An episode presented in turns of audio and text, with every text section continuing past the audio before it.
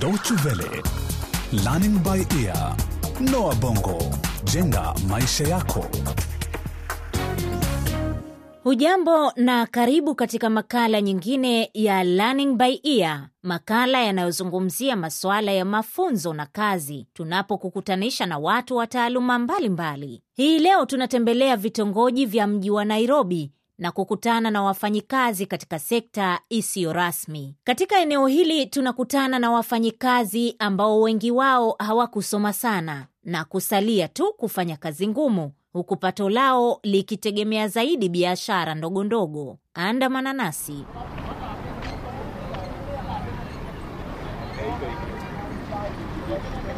Mtaa wa Kilimani ni kitongoji kilichoko kilomita chache tu kutoka katikati mwa jiji la Nairobi. Ni mtaa wenye mazingira mazuri na miti mingi, ukikaliwa hasa na wengi wa watu wenye pato la wastani nchini Kenya na vilevile vile kupendwa sana na wageni wanaofanya kazi jijini. Tuko katika barabara ya Agwings Kodhek, barabara kuu inayounganisha kitongoji hicho na katikati mwa jiji la Nairobi. Mara nyingi, hasa wakati wa mchana, barabara hii huwa na shughuli nyingi na msongamano wa magari. Hii ndiyo sababu barabara hii hupendwa sana na wafanyikazi wa sekta hii isiyo rasmi inayofahamika sana nchini Kenya kama sekta ya jua kali, yaani watu wanaofanya kazi siku nzima chini ya mazingira ya jua kali. Kwa hivyo andamana nasi tunapokutana na kuzungumza na baadhi yao kuhusu kazi wanazozifanya.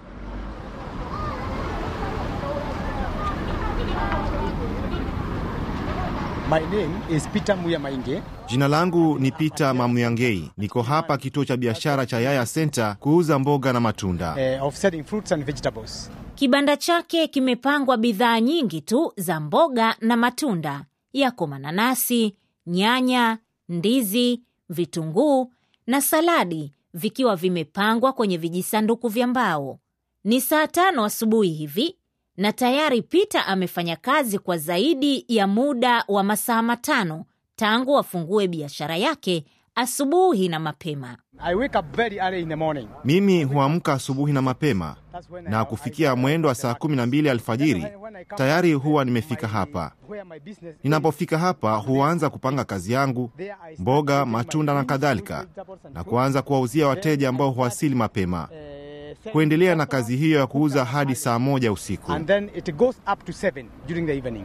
Peter anasema kuwa faida anayopata ni kidogo mno ikilinganishwa na masaa anayofanya kazi. Kwa mfano, hununua kilo moja ya nyanya kwa shilingi thelathini na kisha kuziuza kwa shilingi hamsini na kupata faida kidogo tu. Peter anasema kuwa biashara hiyo huwa nzuri wakati wa mwanzo wa mwezi, wakati watu wanapokuwa wamepokea mishahara yao. Peter amefanya kazi hii kwa zaidi ya miaka kumi na anajihisi muuzaji hodari.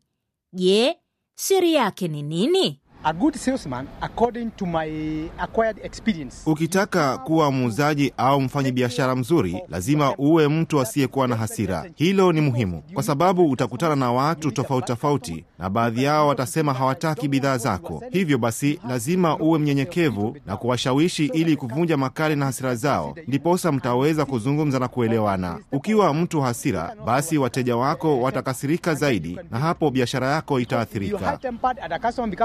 High-tempered, then you have lost the business. Eneo la barabara anakofanyia biashara Peter na wengine halina maduka. Wachuuzi katika barabara hii wamejenga vibanda tu kuuzia bidhaa zao, na wengine hawana hata hivyo vibanda. Upande mwingine wa barabara yupo mama anayeuza nguo kuukuu, yaani mitumba. Wako wachuuzi wengi tu kando kando ya barabara hii wanaouza nguo kuukuu ikiwa ni pamoja na mavazi ya kuogelea kwa wanaume na wanawake. Pia kuna kofia zilizotengenezwa kwa majani zikining'inia pembeni mwa vibanda hivyo.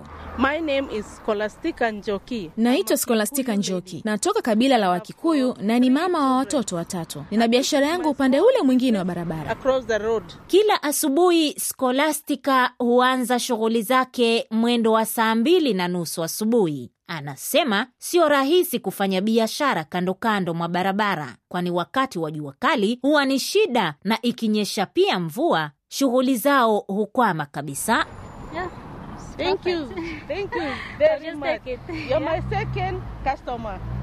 Really? Yeah. Thank you so much. Scholastica sasa anazungumza na mteja wake wa pili tangu afungue biashara asubuhi hii, lakini anasema kuwa mara nyingi biashara huwa mbaya na vigumu kuuza, lakini wakati mwingine biashara inapokuwa nzuri, Scholastica anaweza kupata shilingi mia tano kwa siku, karibu dola saba hivi, ambazo anasema hazimtoshi.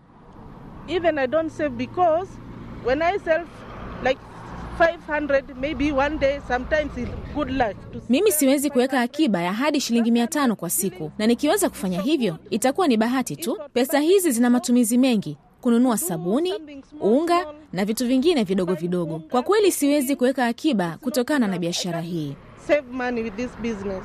Kwa sababu sehemu wanazofanyia biashara ni maeneo ya mabanda, wengi wa wafanyabiashara hao hawalipi kodi, na hii ndiyo sababu mara nyingi utakuta wakizozana na maafisa wa baraza la jiji la Nairobi ambao hutokezea mara kwa mara wakitafuta hongo au kuwafukuza na kuwachukulia mali zao. Sometimes they come, they ask us for 25 shillings. Mara nyingi huja na kutuitisha ada ya shilingi 25 na hata mara nyingine wanataka hongo, lakini wanapokuwa wengi huitisha hongo ya hadi shilingi mia tatu au shilingi mia tano na ukikosa kuwapa hongo wanachukua mali yako. They take your belongings. Scholastica anasema maafisa hao wa baraza la jiji baadaye huenda kuuza mali hiyo kwa manufaa yao wenyewe. Wakati mwingine huwarejeshea wachuuzi mali zao, lakini kwa ada ya juu. They ask a lot of money. Huitisha pesa nyingi sana. Unapokamatwa na maafisa wa baraza, unatozwa faini ya hadi shilingi elfu tano na ukiangalia biashara yenyewe, mtu huwezi kupata shilingi elfu tano lakini unatozwa zaidi ya kiwango hicho. Kwa hivyo badala ya kwenda kulipa faini hiyo ya shilingi elfu tano mimi huona heri kuwaachia, kisha niende kutafuta pesa kidogo kutoka kwa jirani na kuwahonga ili wanirudishie mali yangu. Somebody to help me with some money.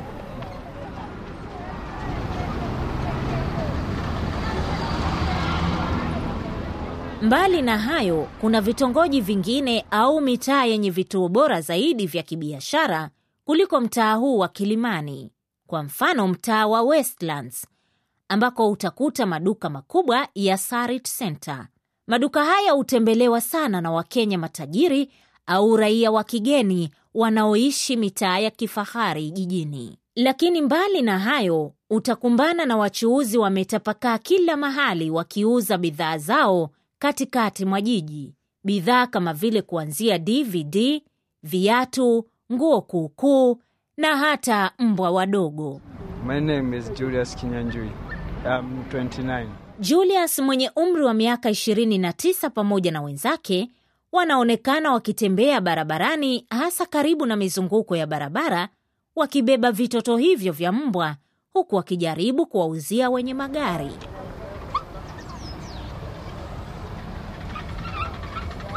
Julius hununua vitoto hivi kutoka kwa wafugaji wa mbwa na mara nyingi hutegemea aina ya mbwa, lakini wale wanaouzwa ghali zaidi ni aina ya Rottweilers ama Dobermans wanaopendwa sana na walinzi. Kwa mfano, kitoto cha mbwa aina ya Rottweilers kinaweza kugharimu dola 20. Julius ni miongoni mwa Wakenya wengi tu wanaofanya kazi katika sekta ya jua kali. Yeye hana kisomo na vyeti vinavyomwezesha kutafuta kazi, na kwa hivyo ni vigumu kupata kazi. Lakini yeye anafurahia kufanya kazi hii inayompa pato la kila siku badala ya kukaa ovyo bila chochote cha kufanya.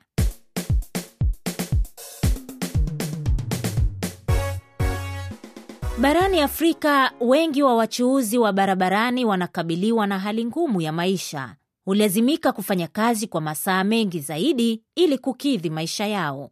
Mtu anapokuwa bila elimu ya kutosha, hujikuta katika sekta hii ya jua kali. Ukitaka kujua mengi zaidi kuhusu mafunzo na kazi za aina mbalimbali mbali, au iwapo unataka kusikiliza tena kipindi hiki, unaweza kutembelea mtandao wetu www.dw